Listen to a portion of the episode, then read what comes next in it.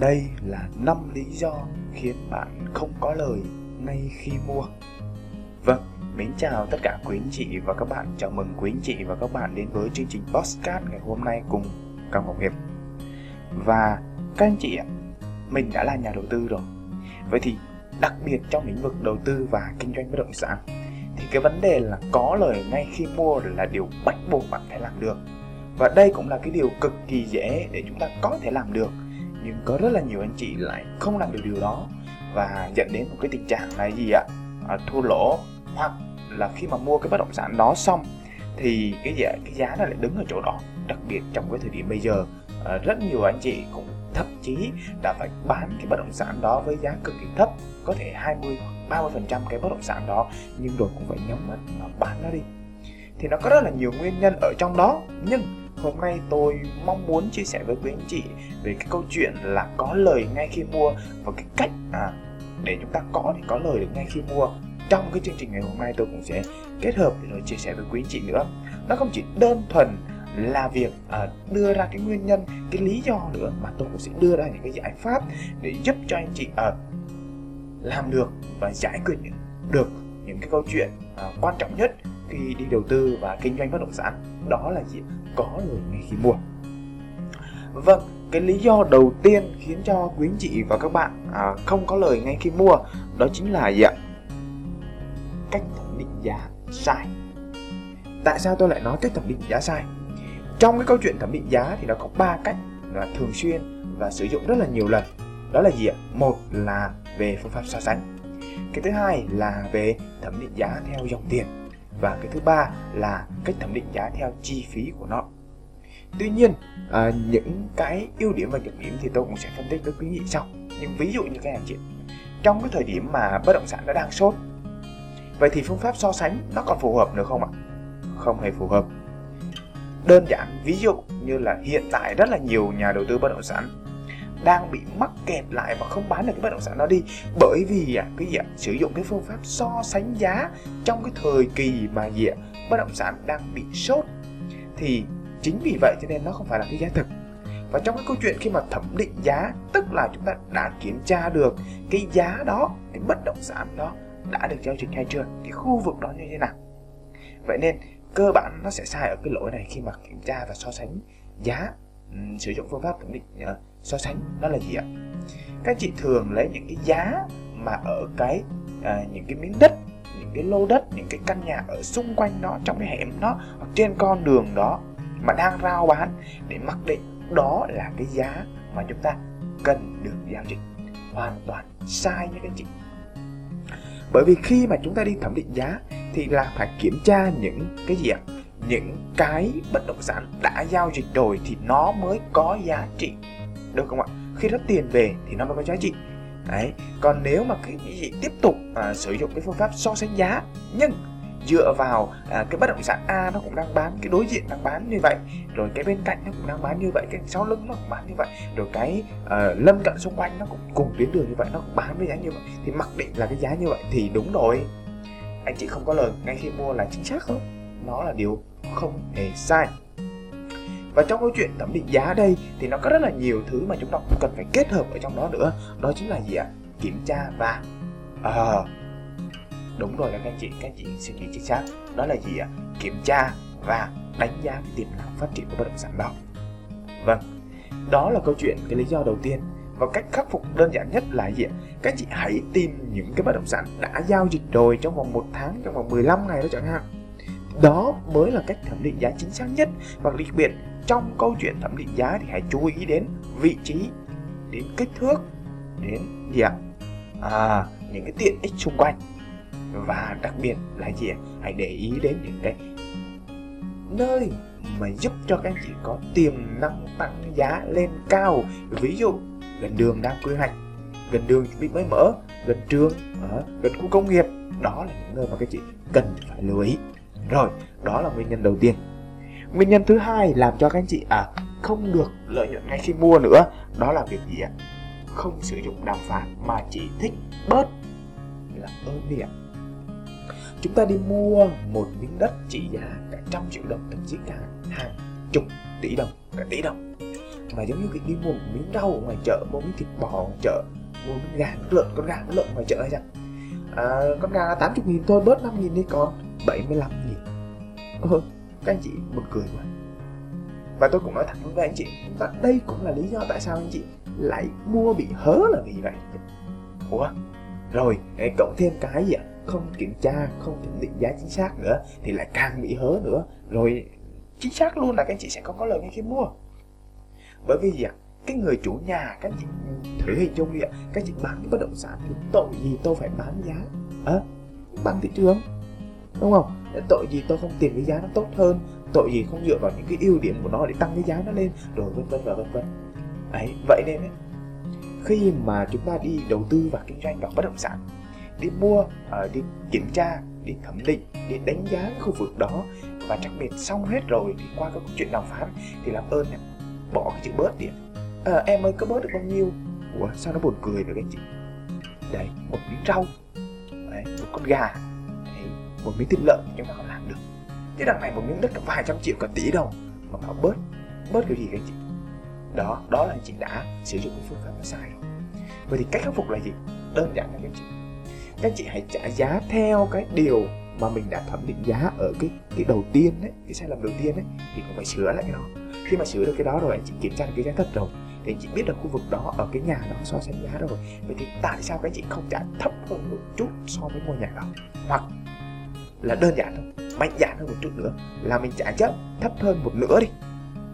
Bởi vì là khi mà chúng các anh chị đi đầu tư và kinh doanh bất động sản thì gặp rất là nhiều người đi làm môi giới cò đất giống như tôi bây giờ này.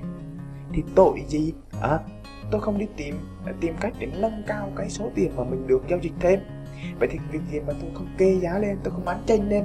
Vậy thì khi mà cái chị trả giá xuống một nửa đó thì cái người mà làm gì ạ chê à, kênh giá rồi làm gì ạ? Bán tranh lên thì người ta sẽ sợ hãi hốt hoảng người ta mong muốn giữ giữ anh chị anh chị lại. Vậy thì người ta phải đưa về cái giá thực mà chủ nhà muốn bán. Rồi tiếp tục chúng ta lại đàm phán tiếp. Và khi mà thẩm định giá xong rồi, ở trên kia chúng ta làm tốt rồi, thì trong cái câu chuyện đàm phán giá đó, thì sẽ dựa vào cái ưu điểm, nhược điểm của cái bất động sản đó để rồi chúng ta lại đàm phán tiếp. Và các chị sẽ nói tôi là gì ạ? À? ôi, không có cơ hội đâu, chỉ có một căn đó thôi, một căn duy nhất thôi, một miếng đó duy nhất thôi. Ôi làm ơn đi ạ. à nguyên một cái thị trường bất động sản nó rất là nhiều. Và trong câu chuyện tài chính cá nhân của nhiều người thì người ta cũng gặp rất là nhiều vấn đề ở trong đó. Những người ta bán vội bán vàng bán cần thiết thì ok, mình vô mình thẩm định giá xong rồi mình kiểm tra giá được tốt rồi. Chốt, không cần nói nhiều. Đúng không ạ? Nhưng mà nhiều khi là chúng ta cũng cần phải sử dụng cái phương pháp đó bởi vì là cái giá nó bán trên cao hơn thì tội gì chúng ta không làm bán xuống. Và cứ từ từ, trong đầu tư thì nó luôn luôn cái gì ạ? À? có rất là nhiều cơ hội.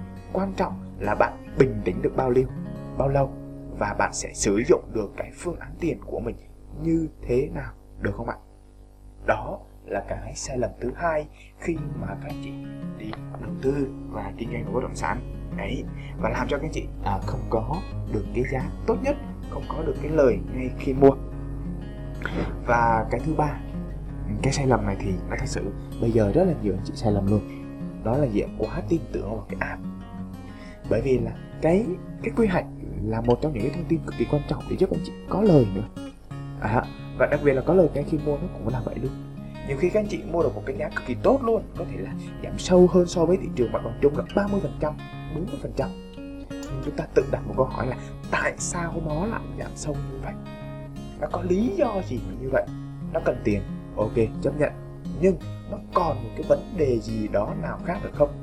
Pháp lý chẳng hạn rồi các chị lấy cái máy á, các chị soi cho nó. Thì nhiều cái app nó sẽ công nhận nó rất là tốt. Nhưng cái gì ạ? Cái đó nó cũng không phải là điều chắc chắn nhất. Bởi vì là gì ạ? Khi mà muốn đưa lên được một cái app lên trên nó cập nhật được lên như vậy thì nó sẽ bị chậm. Chậm đi khoảng cỡ 5 ngày 10 ngày thậm chí là một tháng cơ. Nó tùy thuộc vào cái cái gì ạ? Cái app đó cái người chủ sở chủ sở hữu app đó người ta có làm việc tốt hay không. Vậy thì chỉ cần chậm một ngày thôi. Nó chỉ cần sai lệch một ngày thôi mà rủi ro bạn rơi vào cái trường hợp một ngày đó thì ai là người thua thiệt tiền bạn. Cho nên cách tốt nhất để kiểm tra được quy hoạch ở địa phương đó, ở cái miếng đất đó, thì hãy ra ủy ban nhân dân xã. Là cái nơi mà cập nhật thường xuyên. Nó chỉ có vài trăm nghìn thôi. Hai trăm nghìn, ba trăm nghìn thôi. Nó không có mất nhiều tiền. Đấy, các chị thử so một, hai, ba trăm nghìn so với vài chục triệu thậm chí vài trăm triệu mình bị mất. Thì nó có đáng giá không nó quá đáng giá luôn. Và chả tội gì mình cũng làm như vậy cả. Được không nào hãy lưu ý đến điều đó và cái điều thứ ba à, đó là sai lầm thứ ba rồi. Cái lý do thứ ba rồi.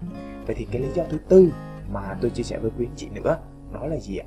Đó là về cái lý do mà các anh chị chỉ thích gì ạ? Kiếm vài đồng lẻ đấy. Bây giờ nhìn lại thị trường các anh chị mới thấy này. Tôi không phải tôi cười nhưng mà thực sự là tôi đang buồn cười cho các anh chị này. Những cái người mà thích lướt sóng ấy, à, thích đu sóng ấy, thích đu đỉnh ấy. rồi đó thì thích kiếm vài đồng lẻ nhưng bây giờ lại ôm một cục vào cộng thêm cái tiền lãi ngân hàng là đóng xuống ầm ầm ầm. À, hy vọng một lời ba chục bốn chục. Trong khi kỹ năng mình không có kiến thức mình cũng không cứ chạy ảo ảo theo cái đám đông Đấy, thì là một cuộc bực vậy thì khi mà chúng ta ham vừa vào những cái đồng lẻ mà đặc biệt rơi vào cái hoàn cảnh mà thị trường nó đang sốt nữa thì, thì có cần gì đâu. Thôi em bớt cho anh à, 10 triệu. 5 triệu 20 triệu gì đó. Rồi ok là nghĩ là mình có lời nhưng không. Làm gì có. Các anh chị ạ thị trường nó đang sốt rồi. Vậy thì các anh chị biết thị trường nó sốt rồi thì khi nào nó sẽ dừng lại không ạ? À, các anh chị đoán được không đấy không có kiến thức làm sao mà đoán được. Và trong câu chuyện khi mà chúng ta kiếm vài đồng lẻ như vậy à, các anh chị thử so sánh đi nha. Mình làm một phép so sánh thử thôi chứ cũng không phải là lấy ra để rồi biện minh điều này điều kia làm gì các anh chị nhé anh chị đầu tư vào một cái bất động sản trị giá cả trăm triệu đồng năm, sáu, bảy, năm trăm triệu. Đúng không ạ? Rồi vào kiếm được một cái đồng lợi nhuận là khoảng cỡ 30 triệu đi. Cho là 30 thôi cho 50 triệu đi. À cho 50 triệu đi. Vậy thì các chị sẽ làm như thế nào? Nếu mà chúng ta mua lướt bán nhanh được, chúng ta nắm bắt được thị trường, chúng ta hiểu được câu chuyện về kiến thức, hiểu về cái cái gì ạ? Cái tâm lý của nhà đầu tư thì chúng ta sẽ làm được. Nhưng mà nếu mà chúng ta không hiểu được điều đó thì cái vấn đề rủi ro của chúng ta ở đây là gì ạ? Thì bị chôn vốn ôm tiền. Và đặc biệt là nếu mà chúng ta không tìm được những cái bất động sản ngon, tốt, tiềm năng phát triển, thì lại càng sao? Lại càng rủi ro hơn nữa. Và thời điểm bây giờ, nếu mà anh chị thử nhìn lại, nếu mà anh chị đang xem, đang nghe chương trình radio podcast này, thì thử kiểm tra lại xem những cái bất động sản mình đang đầu tư xem ạ. Cái giá trị tăng trưởng của nó như thế nào? Và có phải các chị đang sử dụng cái đòn bẩy bên ngân hàng cực kỳ lớn không và gặp rất nhiều vấn đề trong câu chuyện là bán hàng, đúng không nào? Và chính vì vậy cho nên là trong cái chương trình sắp tới tôi sẽ chia sẻ với quý anh chị một cái chủ đề mà tôi tin rằng các anh chị rất là thích và rất là cần. Đó là gì? Nếu mà lỡ nắm quá nhiều bất động sản mà không bán được thì cách tốt nhất và phương án tốt nhất làm là như thế nào? Thì tôi sẽ chia sẻ với quý anh chị ở chương trình thứ 60 sắp tới. Mong rằng các chị và các bạn sẽ tiếp tục ủng hộ lắng nghe, được không ạ? Rồi quay trở lại với với việc ngày hôm nay đi ạ. Ham lời à đọc vài đồng lời lẽ thì nó quá nhiều rủi ro ở trong đó. Bạn không có thì bạn không thể làm được. Và chính vì à, ham lời lẽ như vậy cho nên là cái gì chúng ta không thể nào bình tĩnh trong câu chuyện đàm phán được.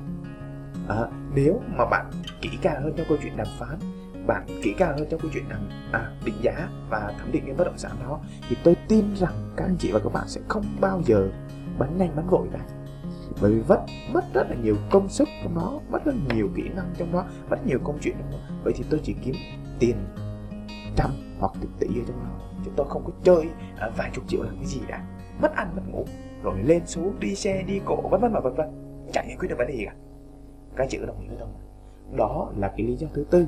Vậy nên á nếu bạn thực sự muốn đầu tư vào bất động sản thì hãy cho mình một cái tầm nhìn về trung và dài hạn nó sẽ an toàn hơn rất là nhiều so với là kiếm vài đồng lẻ các chị được không nào?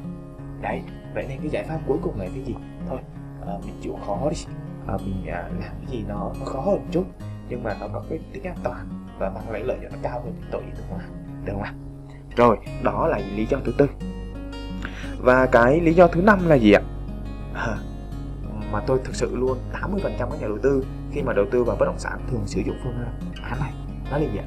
Cầu mong vào thị trường tăng giá. Tôi không biết là cầu mong vào điều gì luôn. Đấy, nhiều người như anh chị cũng đã sử dụng những cái hành động là đi chùa rồi đi xin quẻ rồi vân vân vân vân vân vân. Để làm nhưng thực tế là gì mình đã sai từ đầu từ câu chuyện định giá à, từ câu chuyện đàm phán rồi từ cái tư duy là mình uh, lướt sóng lướt thuyền lướt ván. Đó vậy thì làm sao mà cái gì các chị có lời được đấy mình đã bỏ qua những cái bước quan trọng như vậy thì làm sao mà chúng ta đầu tư bất động sản được? Nó an toàn được nó vui vẻ và đấy. Được và cầu mong sự sự sự sự có lời đó dựa vào cơ sở gì? Không có cơ sở gì cả. Vậy nên khi đầu tư vào bất động sản thì cái kiến thức là cái điều gần như là cái, cái kim chỉ nam và là cái nền tảng của mọi vấn đề khi mà các chị đi làm. Cho dù bạn làm bất cứ một việc gì chẳng hạn ngoài khác kia của bạn. Bây giờ tôi ví dụ này. Một người đi làm văn phòng và một người đi làm à, bốc vác ở ngoài kia thì các chị thấy rõ ràng một điều là gì ạ? Cái người làm văn phòng người ta sẽ sử dụng cái tư duy nhiều, nhiều hơn. Đấy sử dụng cái kiến thức của mình nhiều hơn để người ta kiếm được một số tiền lớn hơn. Còn người làm về cái sức khỏe kia thì tôi cũng đồng ý. Bởi vì người ta bí quá người ta không thể học được người ta không thể tiếp xúc được với những cái gì ạ? Cái kiến thức đó cho nên người ta bắt buộc phải đi làm sử dụng cái công sức của mình và đến một thời điểm nào đó thì cái công sức đó, cái sức khỏe nó cũng bị giảm xuống. Đồng thời, cái mức thu nhập nó cũng giảm xuống luôn. Nhưng cái người có kiến thức thì sao ạ? Người ta lại càng dày lên, càng dày lên, càng dày lên. Và khi càng dày lên như vậy thì cái giá trị con người của họ lại càng lớn. Và lúc đó tiền nó sẽ về càng cao có một câu nói là gì ạ? Kiến thức của bạn ở đâu tầm của bạn ở đó. Và khi tầm của bạn ở đó thì tiền của bạn cũng ở đó luôn. Vậy nên, tôi mong rằng các anh chị và các bạn qua cái chương trình này nhấn nhủ với các chị một điều là hãy trang bị cho mình những kiến thức tốt nhất. Hãy tìm những cái người mà người ta có kiến thức có kỹ năng có kinh nghiệm có trải nghiệm trong câu chuyện đầu tư và kinh doanh bất động sản. Và hãy liên kết với họ để làm việc và làm gì ạ? À, tìm cho mình một cái nơi mà thực sự an toàn. Vậy nên trong chương trình ngày hôm nay tóm lại có 5 cái lý do mà làm cho các chị và các bạn à, không có được cái lợi nhuận ngay khi mua trong đầu tư và kinh doanh bất động sản. Thứ nhất là cách định giá sai. Cái thứ hai là về gì ạ à, cách đàm phán à, thay vì đàm phán thì chỉ thích bớt thôi. Cái thứ ba là gì ạ? Qua những cái app à, ở thời điểm hiện tại. Rồi cái thứ tư à, nguyên nhân thứ tư đó chính là gì ạ chỉ thích à, kiếm phải lẻ. Lẽ và cái thứ năm đó là gì cầu mong vào sự tăng trưởng của thị trường. Nhưng mà không có lý do gì cả. Cho nên á à, trong câu chuyện đầu tư bất động sản thì cái vấn đề mà chúng ta cần phải giải quyết đầu tiên đó là về kiến thức của mình. Vậy nên nếu mà các chị lỡ may không có kiến thức thì cách tốt nhất hãy đi tìm cho mình những người có kiến thức có kinh nghiệm ở đó người ta sẽ giúp cho anh chị. À, và đặc biệt đặc biệt hãy tìm những con người đó. Đừng đi tìm những cái người mà suốt ngày cứ đưa cho bạn mua bán bán bán mua. Nó sẽ không giải quyết được vấn đề gì cả được không nào? Vâng à, vừa qua là những chia sẻ của tôi về chương trình. À, nếu các anh chị và các bạn thấy à, cần phải góp ý có những cái ý tưởng và có những cái điều gì mà cần phải à, giải quyết và chia sẻ với quý anh chị thì cứ đặt câu hỏi phía dưới phần bình luận của video này của chương trình radio này để rồi tôi sẽ chia sẻ với quý anh chị nhiều hơn. Và kính chào và hẹn gặp lại tất cả quý anh chị và các bạn trong những chương trình lần sau. Đừng quên nếu thấy chưa cái video này hay cái chương trình này hay hãy chia sẻ cho những người bạn của bạn đang cần. Và hãy cho tôi xin một like để ủng hộ về tinh thần này nhé. Cảm ơn. Hẹn